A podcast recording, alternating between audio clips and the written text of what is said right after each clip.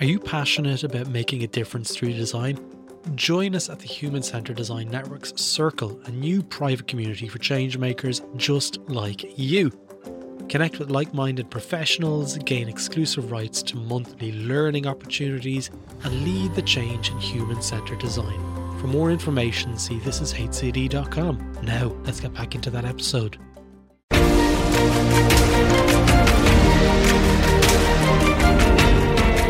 Hi, and welcome to Ethnopod on This Is HCD. My name is John Curran, and I'm your guest host. I'm a business anthropologist, executive coach, and CEO of JC and Associates, which is a consultancy that explores how culture shapes organizations and consumer behavior. For this first episode, I spoke to Dr. Joanne Bichard, who is a design anthropologist and senior research fellow at the Helen Hamlin Centre for Design at the Royal College of Art in London. Joanne describes more about the centre's role in exclusive design later on on the pod. We also had a fascinating chat about the role that design anthropology plays, and Joanne walked through the three key areas of where anthropology connects with design, both in relation to what anthropology gives design, but also what anthropology can learn from design. And here Joanne makes it clear she is not a designer, which I think is a really important point. Joanne then shares with me her research she did on public toilets and her holistic approach to understanding the different layers of meaning in this area. So, from product design to service design to placemaking and to the cultural drivers that shape this area. What was so powerful about this is that the project has grown from being a PhD thesis to Joanne setting up a consultancy with her design partner, which provides research and strategy on public toilets to local governments, architects, and brands. Oh, yes, and they've created the Great British Public Toilet Map, which is the largest database of all public toilets in the UK. We'll put links up on the website after the podcast and also links to other books and talks that Joanne references. But let's get into the conversation with Joanne. I hope you enjoy it. Welcome, Joanne, to Ethnopod on This Is HCD. Many thanks, John. It's a pleasure to be here. Thank you for inviting me. Fine. We're kind of in South London in Crystal Palace. Yep. Um, and I find out that you were born only about a mile away from here. That's true, yeah. I'm in my home territory or my birth territory. Fantastic. So, listen, Joanne, why don't we just start off with you telling us a bit about yourself? Well, I am a social anthropologist, and when I first started working within design, as I currently do, there wasn't a area called design anthropology as such. We were just sort of social anthropologists working with designers. I've been in the field for about 16 years now, and in that time, it's sort of come up as its own sub discipline, so to speak, um, which is absolutely fascinating for me as somebody who's actually immersed well and truly within the design world. Whenever I introduce myself, I always have to say I'm not a designer because I do work with a lot of designers. Same here. Yeah, Yeah. and sometimes people sort of automatically assume that you are, and you've crossed over into anthropology, which which is great. But I actually come from the sort of theoretical anthropological perspective in the first place. So anyway, I started. Uh, I left. Um, college goldsmiths where i did my undergrad started actually as a researcher looking at brain imaging and got an experience there working with people with disabilities.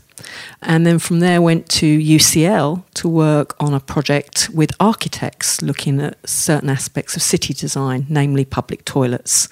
And that was at the Bartlett School of Graduate Studies. Okay, so you're an anthropologist doing your PhD there in the world of architecture? Yes. Okay. Yes. And so my PhD was, you know, on architecture rather than in architecture at the Bartlett. And from the Bartlett, I then moved on to the Royal College of Art, the Helen Hamlin Centre for Design, and worked, uh, have been working there ever since, looking at aspects of human centered design and how designers might interact with their users, their participants, their co creators, however the designers want to frame them, in various inclusive processes. So the Helen Hamlin Centre then at the Royal College of Art, that's all about inclusive design, yes. is that right? That's what we focus on. In the UK, we know it as inclusive design. In the US, it's known as universal design. In Europe, it might be participatory, co creation. You know, there's lots of different labels, but our basic format is that we bring people in, the users, the humans, into the design process. And that can be quite a wild group of users. So at the Helen Hamlin Centre, we have three research spaces where we work in healthcare, where we actually work with the doctors and the nurses and the practitioners of healthcare on how we might develop and design better healthcare services, products for them to use. We also have an age and diversity group that work with older people and people with disabilities, disabled people. So they that tends to be a smaller sort of research group, more one to one, maybe one to five. And then we have a social global research group that works with communities on the community scale. So we're, there we're working with larger groups.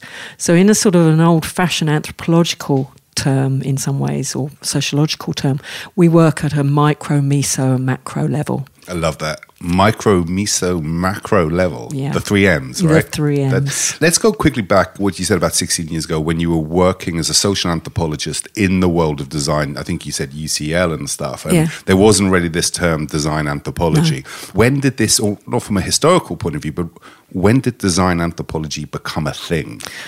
I find that quite hard to pinpoint. I know I was actually discussing this with a colleague the other day that it sort of uh, emerged, design and anthropology sort of came together through IDEO in the late 90s. The innovation yeah. agency, yeah. Yeah. But that was a commercial endeavor. Anthropologists were being brought in to try and understand the users, the humans, the people that the designers are designing for. And it hadn't really morphed in back into academia. There was a text produced by Rabinow in, I think, the 90s as well, that argued that whilst the designers were taking influence from anthropology, the anthropology department should take some influence from the designers, almost okay. a knowledge transfer or knowledge exchange sort of thing. And I found that text really, really influential for me. And I ended up writing a chapter on a book, Design Anthropology, that sort of referenced how anthropology could do with um, a sort of a redesign, so to speak, or think more designly about its own discipline and practice. So that's anthropology learning from design. Yeah. Right. Okay. Yeah. I think that's now developed further. It's become more academic now. UCL have a almost a design anthropology MA, so design culture. University College London. Yes, yeah. They have a design anthropology MA. I believe Aberdeen have a design anthropology program as well. And I know Scandinavian countries have really embraced it. They it's, really are, yeah. Yeah, yeah, they really do have some excellent programs there. And they are producing a lot of the theoretical work as well, which is really exciting. Okay, so would you classify yourself still as a social anthropologist or as a design anthropologist? Or is there really much difference there? Are we saying the same thing? I tend to step between the two camps sometimes. When I introduce myself to students, I call myself a social anthropologist. I think when I'm more working in the professional level, I'm a design anthropologist. Okay. I think that makes more sense to those particular audiences. I think you have to position yourself sometimes to how how your audience expects you to be. I think if I went in there as a design anthropologist to the students, they might have a different expectation to the kind of approach that I particularly have. I have had students come up to me and introduce themselves as design anthropologists, which i I find really interesting. Right, okay. Because there is a whole generation who are immediately identifying with the particular subgenre. Whereas I suppose because I come from social anthropology in the first place, I, there's a, a tendency to support that particular home team, so to speak. I remember a few years ago when I was doing some work for the Design Council in, in the UK, they kind of said, Well, I'm an anthropologist, so therefore I, I am a designer. Mm. You know, I kind of, you know, naturally fall into that design world. And I, I took that as a great compliment. Mm. And I'm, I'm just kind of thinking, how would you define or, or, kind of frame what design anthropology is? Well, I really, really like Gunn and Donovan's perspectives of design anthropology. They call it DA, DA, DA. Tell and, us more about that. That sounds enlightening. Well, da, da, da. So it's uh, DA, DA, DA. And there's certain emphases on the D and the A that sort of position the role.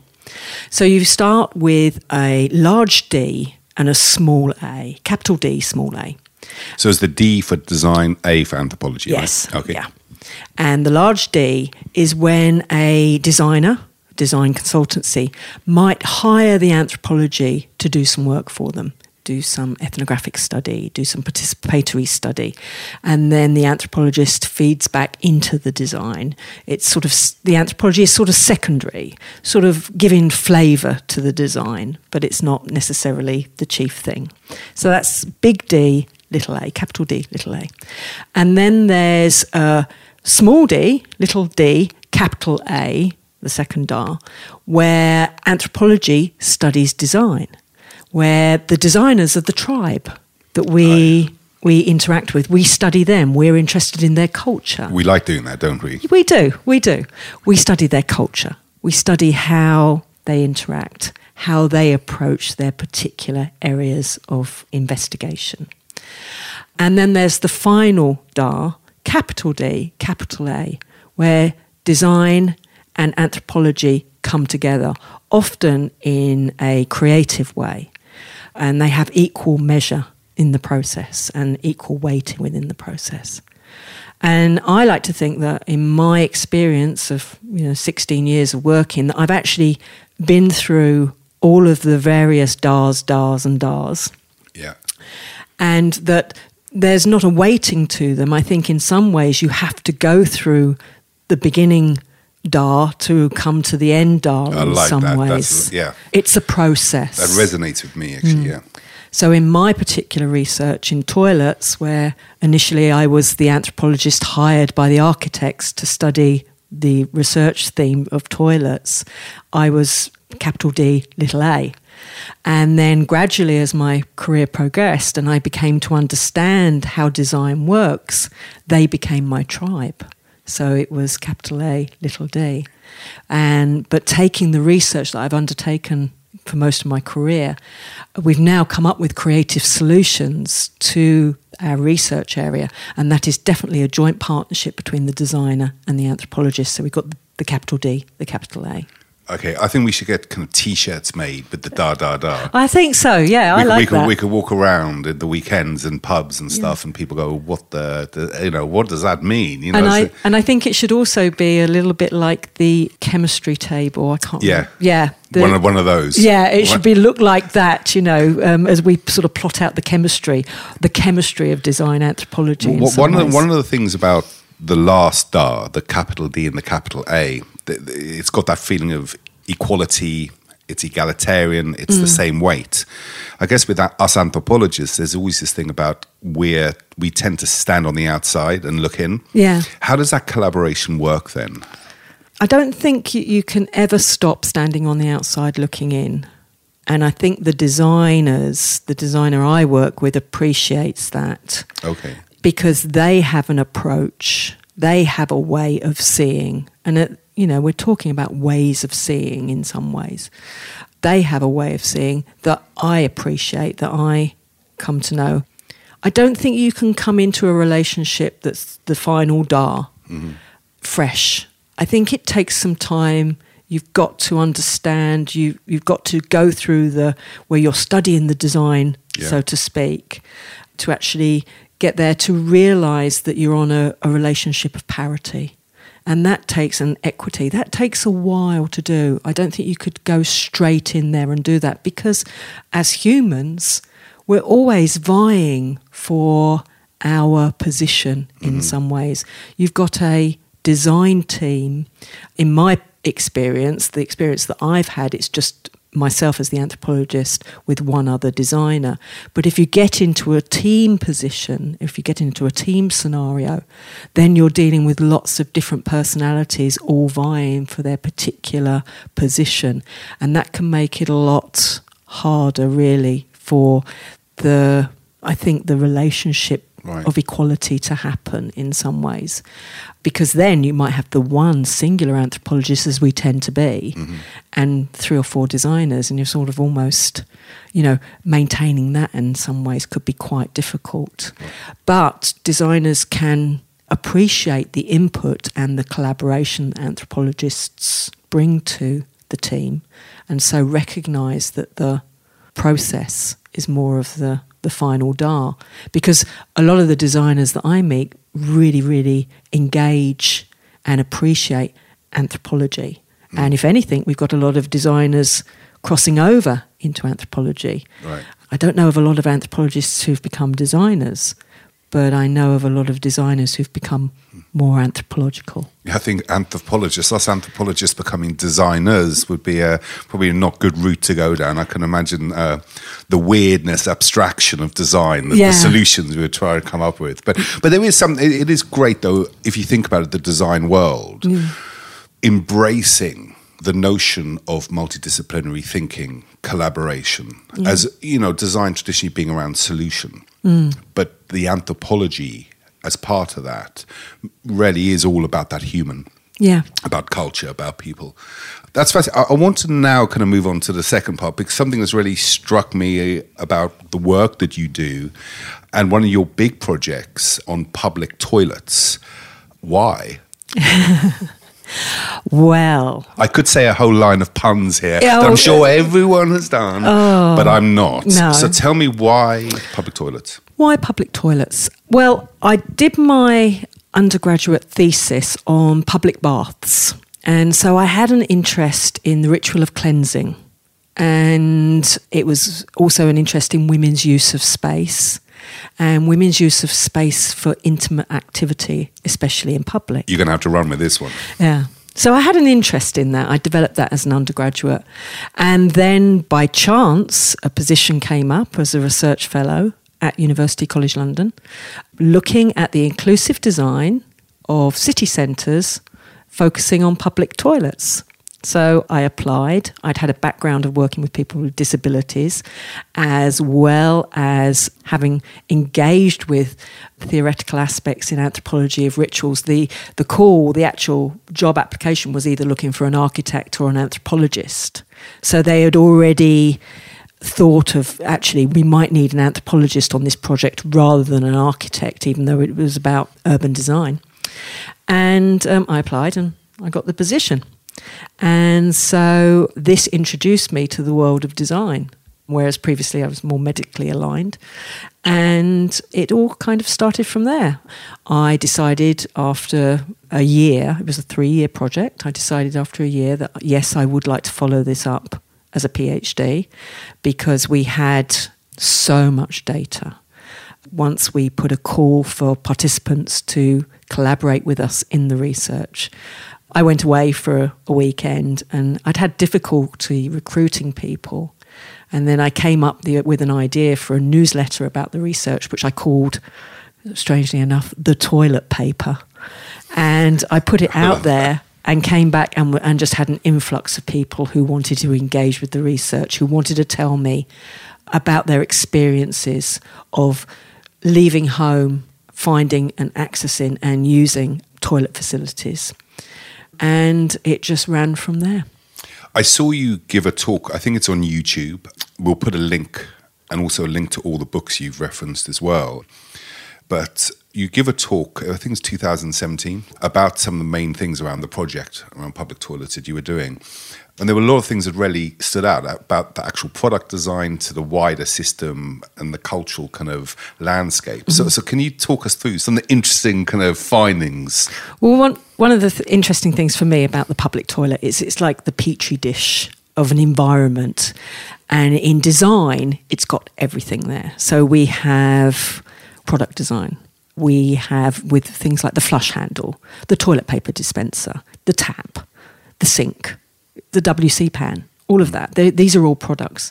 And they sit within an environment. It has to be of a certain size. It has to be laid out a certain way. It has to be placed in a building in a certain position based on either access or not only access for the user, but access to the pipework, the plumbing, etc.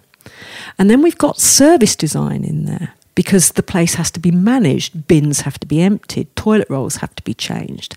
And if you have one aspect of these designs that fails, the whole environment can fail, especially for people with disabilities. Okay. So it's really important that you you get this trilogy of design right because if you get one bit wrong, it can fail as an environment.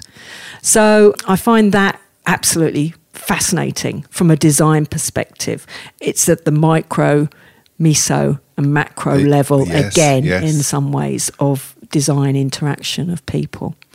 One of my recent areas that is one of the hot topics of toilets right now is gender neutral provision.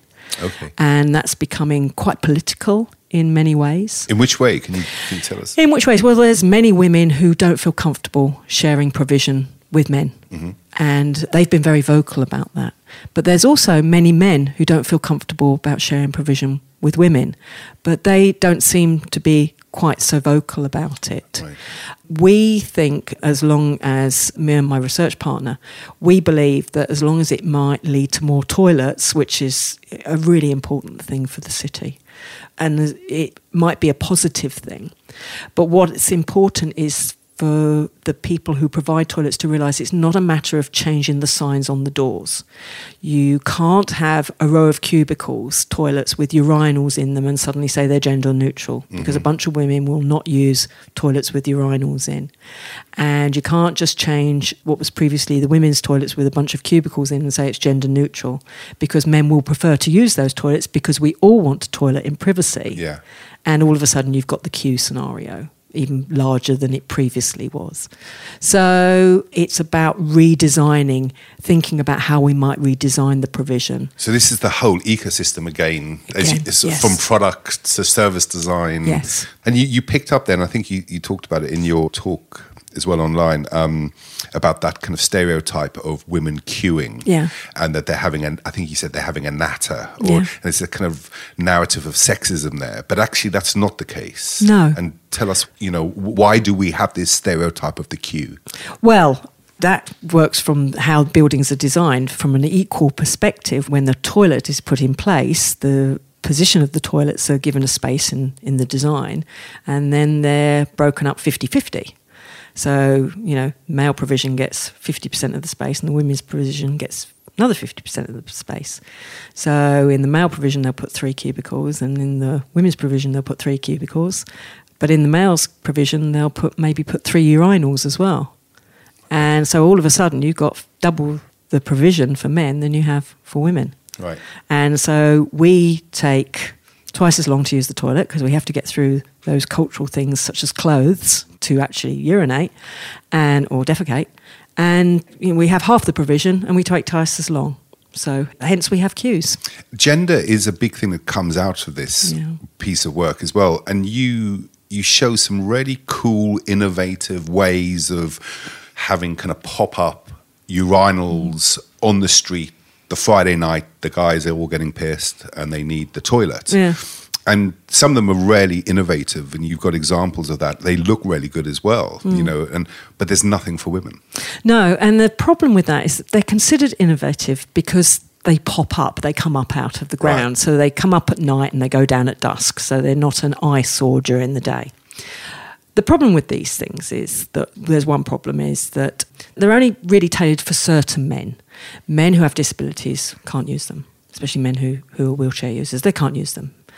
Older men won't use them because they feel vulnerable mm-hmm. peeing in public. Men who have faith considerations and considerations of pollution won't use them.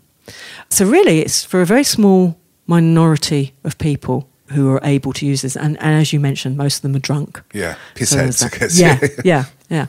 And of course, women can't use them at all. But they're not they're considered innovative, but they're not really because in the Victorian era, when we first had public toilets, the first toilets that appeared on our streets were urinals and were male only. And what that did in the Victorian era was sort of embed the knowledge, embed symbolically that the city was the space of men. The city was male space. I see. The domestic was the female space. And so this return to these pop up urinals, again, once again, sort of represents the city as space for men. It excludes, it actively excludes women. Not only are, are men allowed to be out in the night time, they are allowed to pee in public in the night time. Meanwhile, women, we shouldn't be out in the night. So that's really, I'm going to. That's really interesting. So that hits on the anthropology around the kind of gendered Yeah. space of public space, private, public, and that's so the concept. It was almost like an unconscious bias. We Yeah. design the city for men. Yeah. I mean that's it's a really powerful. Powerful image, and also then you spoke about the actual the going down to the product of the flusher, Yeah. and that's also gendered. Yes. I mean, tell us about. It well, we don't know. I mean, this is one of those things that you, you know, in my field, you're just like, crikey, please give me some money to do some research on this. It would be fabulous. But in, especially in the accessible toilet, the flush has been designated in the building regulations, in the British standards, it's been designated to put on a certain side of the cistern. And that side is actually on the left hand side, if it's a right hand, what's known as a right hand transfer toilet, where the transfer space is the big space where a wheelchair user, which will use to transfer onto the WC pan. And the reasons it's supposed to be on the transfer space side is so that if the person has limited mobility and can't turn round, they can transfer back into their wheelchair, reach up, and flush the toilet after use.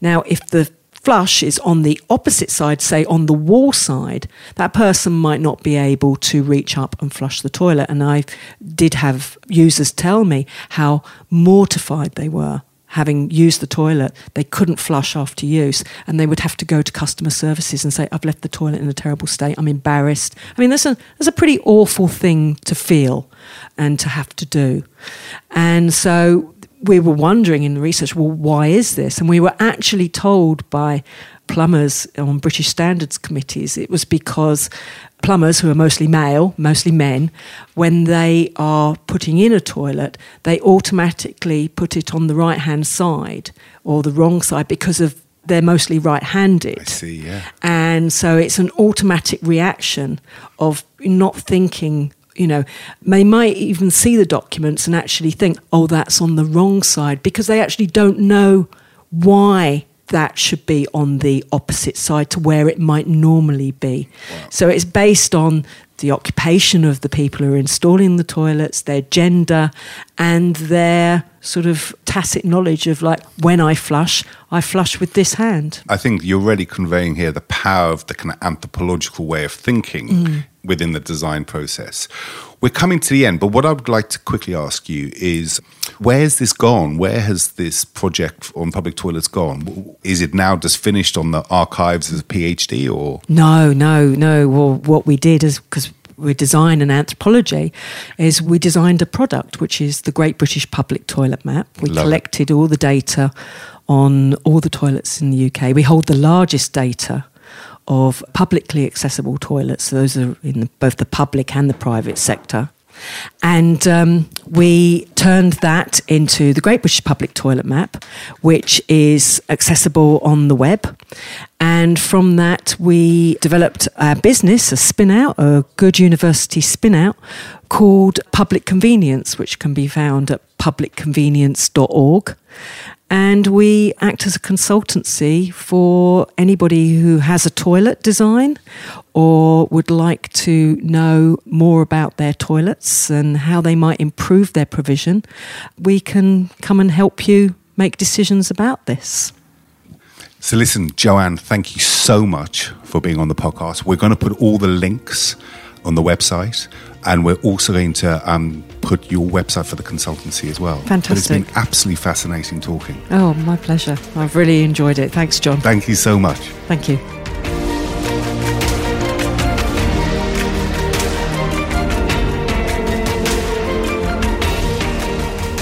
Thanks for listening to Ethnopod.